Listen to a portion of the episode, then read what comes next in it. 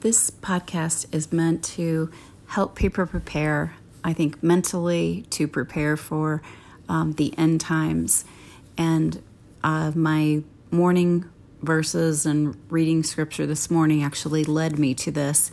And um, there's been, I would say, um, over the past year that I've I've really wanted to address this because I've seen different opinions about the end times and about the events that will happen. And some people, um, well, a lot of people draw their own conclusions, and everyone has to. So I think going through these verses are very important for people to read them for yourself and pray to God for the Holy Spirit to give you wisdom, to give you understanding of the things that are mentioned in the Bible. And I'm going to attempt to cover Matthew 24 and Matthew 25 tonight and um, share with you things that I've learned along the way um, from other people who have studied the Bible and then things that I see within here as well. So, starting out, it's Matthew 24. Jesus left the temple and was walking away when his disciples came up to him to call attention to its buildings. Do you see all these things? He asked. Truly I tell you, not one stone here will be left on another, every one will be thrown down. So after Jesus, uh, Jesus was crucified and died, um, the whole the temple was destroyed. I believe that was 70 AD when that happened. Um, so when Jesus was talking about it, it was still present, but it was destroyed in 70 AD. Getting back to Matthew 24. As Jesus was sitting on the Mount of Olives, the disciples came to him privately. Tell us, they said, when will this happen, and what will be the sign of your coming and the end of the age? So they're obviously asking about Jesus' return, his coming, and which has not happened yet, and the end of the age. So this is important. It's future prophecy for all of us who hear it. Jesus answered, answered Watch out that no one deceives you. For many will come in my name, claiming I am Messiah, and will deceive many. I've, I've seen some things in the news um, in the past growing up that there were people who claimed to be the Messiah, um, probably not to the extent that I am almost expecting in the future. I think there might be more of that. But um, for right now, he does say there are going to be more people coming in his name saying they are the Messiah. So you will going back to scripture, you will hear of wars and rumors of wars. Well, we see that right now. But see to it that you are not alarmed. Such things must happen, but the end is still to come. Well, we've had wars for a long time, and we go through periods of uh, peace and then of wars. So most people will say, well, that's been happening forever, and that's not significant right now. And that's true, it has been happening. Um, so there's other things that we have to look for also, though. Nation will rise against nation, and kingdom against kingdom. There will be famines and earthquakes in various places.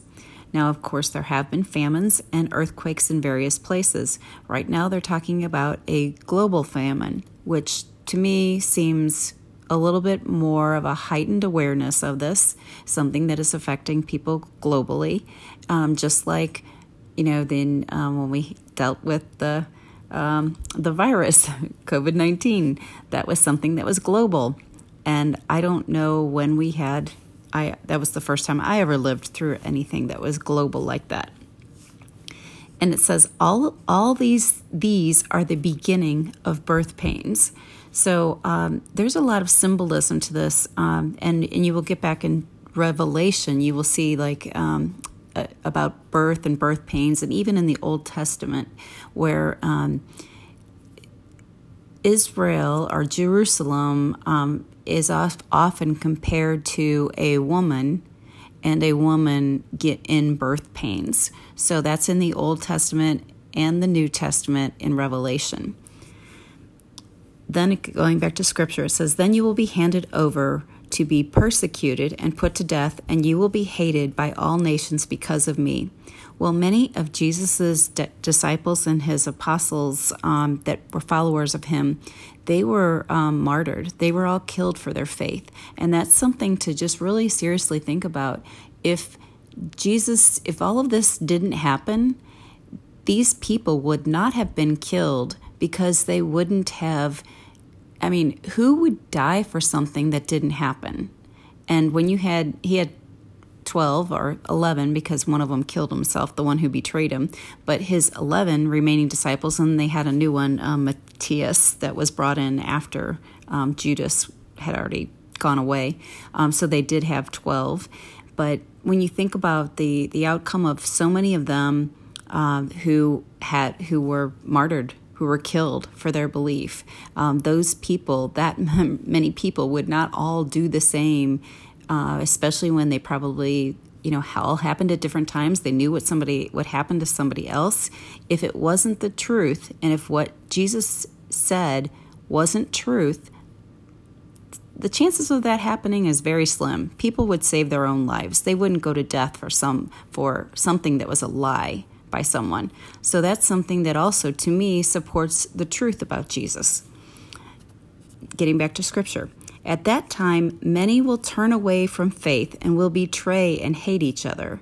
We see division right now like that um, about faith, and, and that's always been in existence as well.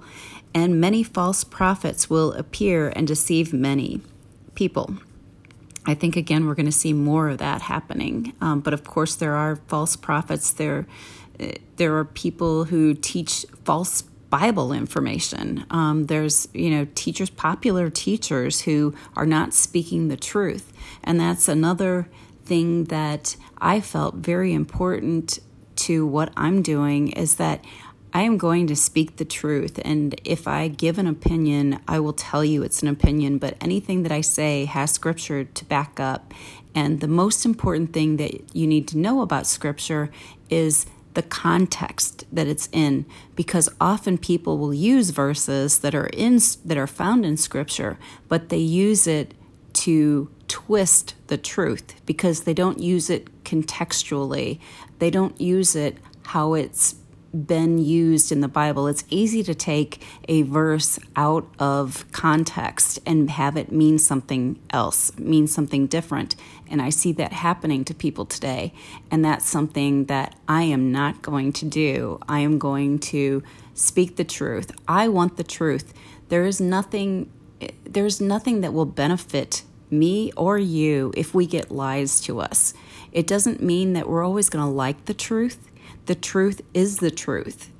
We it doesn't that's that's one of the most important things is that if you want to twist it to make it something that feels better for you or for me or whatever, what good is that going to do? It's going to be a lie and it will mean nothing. Don't you just really want the truth and want to know what is truth?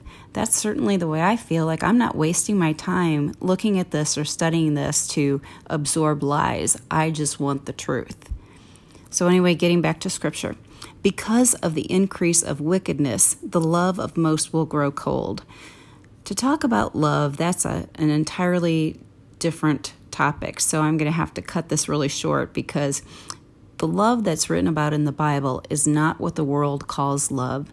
The world calls love or defines love through lust, through how people feel, and through emotions. And the Bible has a very different definition of love, but that could be a, an entirely different podcast. So I'm not going to go into the deep part of that, but there definitely is um, an avoidance of love, the love that's talked about in the Bible. Um, there's a coldness that the love in the Bible is not seen very often in the world right now. But the one who stands firm to the end will be saved, and this gospel of the kingdom will be preached in the whole world as a testimony to all nations, and then the end will come. Well, the gospel couldn't have I, the, the ability to preach the gospel to the whole world as a testimony to nations really accelerated with the advancement of the internet and the ability and social media and everything that we have today, people can get the word of God uh, easily in many, in just everywhere. And but one thing I have noticed that um, many evangelical people, you know, make it their goal that they want to make sure that they get the gospel into everyone's hands, and and of course that's what Jesus did. He wants as many people to know about the gospel, and he wants all the people who know about it to share that with others, to save them. Um, truthfully, that's you know to bring them into God's kingdom. That's the whole purpose behind it, and it's out of love to let them know the truth so that they can make their decision and hopefully choose God because He's not forcing that on anyone.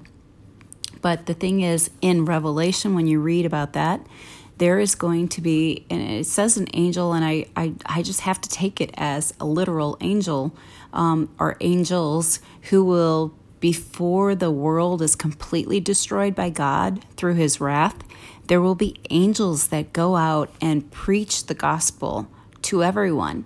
So it's, in some sense, it's not necessarily that the people will have to make sure that the gospel goes to everyone because before God destroys, He is going to make sure that everyone has the opportunity to know, the opportunity to make a choice.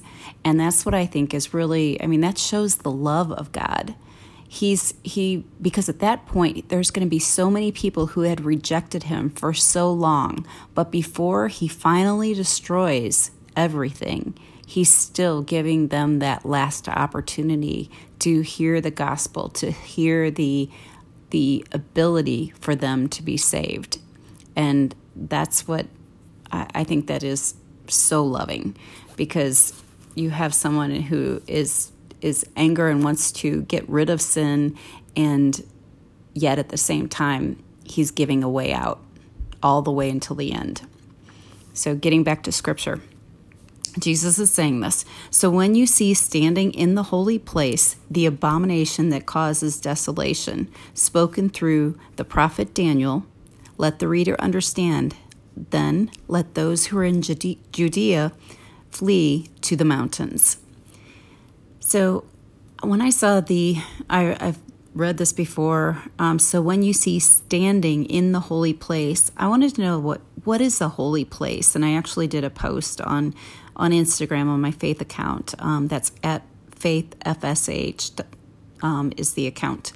Anyway, I wanted to study from the Bible. Well, what is the holy place? Could there be a lot of holy places? And my understanding, the way the Bible uses it in multiple times in multiple places is the holy place is just outside like there's the holy place then there's a curtain that sep- separates the most holy place that's written about in the bible and that's where the covenant is and god's commands and his it's also symbolic of god's presence well and god maybe not symbolic he's also there um, but it is god's dwelling so there's a curtain or a separation between mankind and God, and it's it's physical through a temple the way it's built, but it's also symbolic because God has a dwelling and there's a curtain between mankind and God that separates. But when Jesus died on the cross, that curtain was torn. That made it possible for people to be in the presence of God. And so that's symbolism, obviously, but it also has a physical element. So, anyway, the holy place is somewhere outside of that inner sanctuary in the temple. The inner sanctuary is where the dwelling place of God, and then outside that is still the holy place, but it's not the most holy place. And so that was just something that I wanted to know like, where is this person going to be standing? And so I made a post about that today. So then Jesus says, Let no one on housetop on the housetop go down to take anything out of the house. Let no one in the field go back to get their cloak. How dreadful it will be in those days for pregnant women and nursing mothers. Pray that your flight will not take place in winter or on the Sabbath, for then there will be great distress unequaled from the beginning of the world until now and never to be equaled again. So that when this happens, and this is something that is in our future. When we see someone stand, or when we see standing in the holy place, I don't know if it's someone or something, but when there's something standing in the holy place, the and it's what the Bible calls the abomination that causes desolation. Um, it that's a reference to Daniel nine twenty seven in my study Bible, and then it, it you know it says there's something that we're going to see, but when that happens, when we know that happens, there is going to be great distress, unequaled from the beginning of the world until now, and never to be equaled again. So then it says, if those days had not been cut short, no one would survive. But, but, for the sake of the elect, those days will be shortened. So, the elect was something else that I wanted to understand who that was. Um, and because there are two different definitions of, of people in this person, that um, there's, you've probably heard, there's an antichrist figure, and that person is just the Antichrist means basically against Christ. So the things that they teach are the things that they believe or the things that they spread to other people or tell other people or the message they give are things that are contrary to what the Bible, what Jesus told us. So they're antichrist. Jesus is the Messiah, so they're against the against the Messiah who is Jesus and promoting something very different than what Jesus told us through the Bible.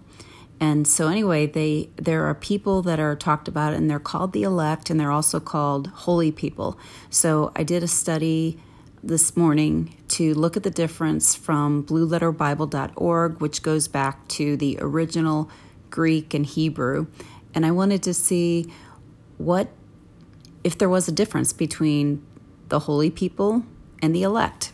And what I concluded was that the elect were the original people, the original people that God chose. And then, um, I mean, I'm sorry, the holy people. The holy people were the original people that God chose. And then the elect were the people who became saved over time. So the elect do include the ones way back in the test the Old Testament, but they also include the ones today. That was my own personal conclusion. So you can do your own research on that, but I'm just it was something that was important to me because I wanted to know the elect. Does this mean the the people in Jerusalem or does this mean all the people, all the Christians who their days will be shortened? So it means like all the Christians, all those who believe in Jesus. Those days will be shortened for the people who believe in Jesus. So that's a good thing and we'll get back to that more as I talk. At, um, at that time, if anyone says to you, Look, here is the Messiah, or There he is, do not believe it, for false messiahs and false prophets will appear and perform great signs and wonders to deceive, if possible, even the elect. See, I have told you ahead of time. So, this is something that all Christians need to know, and I'm just going to refer to, um, I guess, Messianic Jews and Christians who are the people who believe in Jesus as the Messiah. And that's that's who the elect are. And there are going to be false messiahs and false prophets that are going to be doing uh, possibly miracles. It says great signs and wonders to deceive and and they're going to be so good that they're going to convince Christians that they are you know they are the Messiah or something like that because it says false messiahs. So this is something that is in our future, and um, I think we all probably think, "Oh, I wouldn't, I wouldn't be fooled about that." But unless you know the Bible, what's in the Bible, you very well could be fooled because I mean, one thing that I've paid attention to in the Bible too is the way that Jesus returns. Jesus isn't going to be like some human that is on the earth again, that all of a sudden it's discovered that he's the Messiah. I mean, it, it tells us through the Bible that the same way that Jesus left and he ascended into the clouds, he's coming back on the clouds. So and everybody's supposed to be able to see him. I don't know how that's going to happen. You know, is it going to be through TV, through social media, through cameras? I, I don't know how that's happening, but it says in the Bible that everybody's going to see him and he's going to be coming in the clouds. So that's going to be pretty miraculous in itself to see someone coming in the clouds, but that's a good way to know that the difference between the real and the false Messiah is that Jesus comes in the clouds. So that's one one point. It's also probably very important to know his character, um, to be able to to to distinguish between these, especially when he says that it's possible to fool the even the elect. So it's going to be pretty believable. So if anyone tells you there he is out in the wilderness, do not go out. Here he is in the inner rooms, do not believe it. So when they talk about like here he is in the inner rooms, I wonder if that is going to be the new temple, the um, the future temple that's talked about in Ezekiel. If that gets built, and then they say that you know the Messiah is in there. Um, just a question. I wonder reading this. Then it gets back to scripture. For as lightning that comes from the east is visible even in the west, so will be the coming of the Son of Man. Wherever there is a carcass, there the vultures will, gather. So again, we will see this is even Jesus says this. You know, just like lightning you can see across the sky, you're going to see the coming of Jesus in the clouds. So you're going to see that. Um, so there's going to be this this um, something person or thing that's going to cause an abomination of desolation, and then this is the sequence of events that Jesus is talking about. So this person is going to be present, and then um, there's going to be extremely tough times, tough, you know, worse than the beginning of time and worse than had ever happened before after this person is known. So we're all going to know that's happening.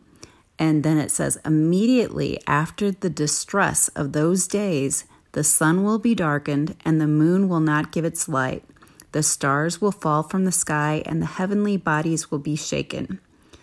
Then will appear the sign of the Son of Man in heaven. And then all the people of the earth will mourn when they see the Son of Man coming on the clouds of heaven with power and great glory.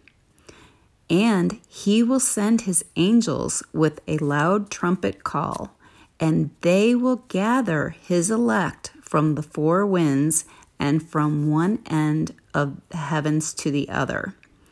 This is something important to me because I believe this is where the rapture occurs. There are differences in opinions about that, but I want to prepare people for the possibility, as it states in the Bible, as Jesus gave the, the order of the events to us, that at this point, this is when Jesus is gathering his elect. Those are his followers from the four winds.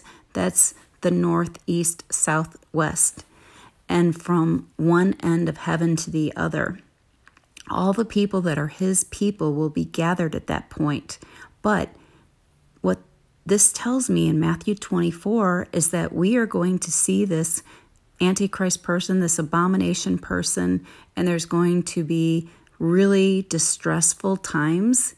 I mean, very distressful times. And then the sky is going to be darkened. We're going to see darkness. And then is when Jesus is going to come. And this is really interesting too to me personally. And and I can't I mean just check out in this podcast um, my rapture dream that I had the first rapture dream and the second rapture dream in comparison to this verse. That's all I'm going to say. It was a dream, you know, obviously, but just check it out and it's weird when you see the comparison about this. But getting back to scripture. Now, learn this lesson from the fig tree. As soon as its twigs get tender and its leaves come out, you know that summer is near. Even so, when you see all these things, you know that it is near, right at the door. Truly I tell you, this generation will certainly not pass away until all these things have happened. Heaven and earth will pass away, but my words will never pass away.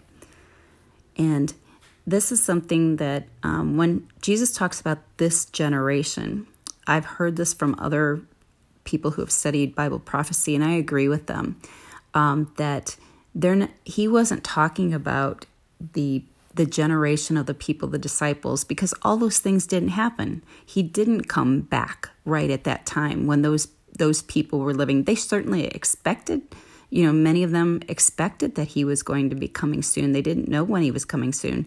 But this generation could refer to the generation that sees all these things. The ones who start seeing these things happen will be the generation that sees all of it happen. And I agree with that um, understanding of the Bible. I think that's probably what is going to happen. So, all of these events that are talked about will happen. And I'm going to, I'm only in Matthew 24 and I'm not even finished, but there's much more important information. But I'm going to start another podcast to go over that because I will talk more about the day and the hour unknown. That's where I'm going to start with the next podcast. But like I said, look at this for yourself. It's it appears to me that there's going to be these signs in the earth about this event coming forth. There's going to be something notable. That's what I'm kind of looking for next is something that is considered the abomination of desolation and that's going to be in Jerusalem and it's my understanding that it's probably going to be like on the Temple Mount there may be a future temple. I don't know if that's going to happen. Um, it sounds like it almost has to be, but we'll just have to wait and see. But that's kind of what my expectation is. So it's, you know, pay attention to what's happening in the Middle East. We do have some years ahead of us if my interpretation is right, because all of these things are not present right now. So there's time to prepare.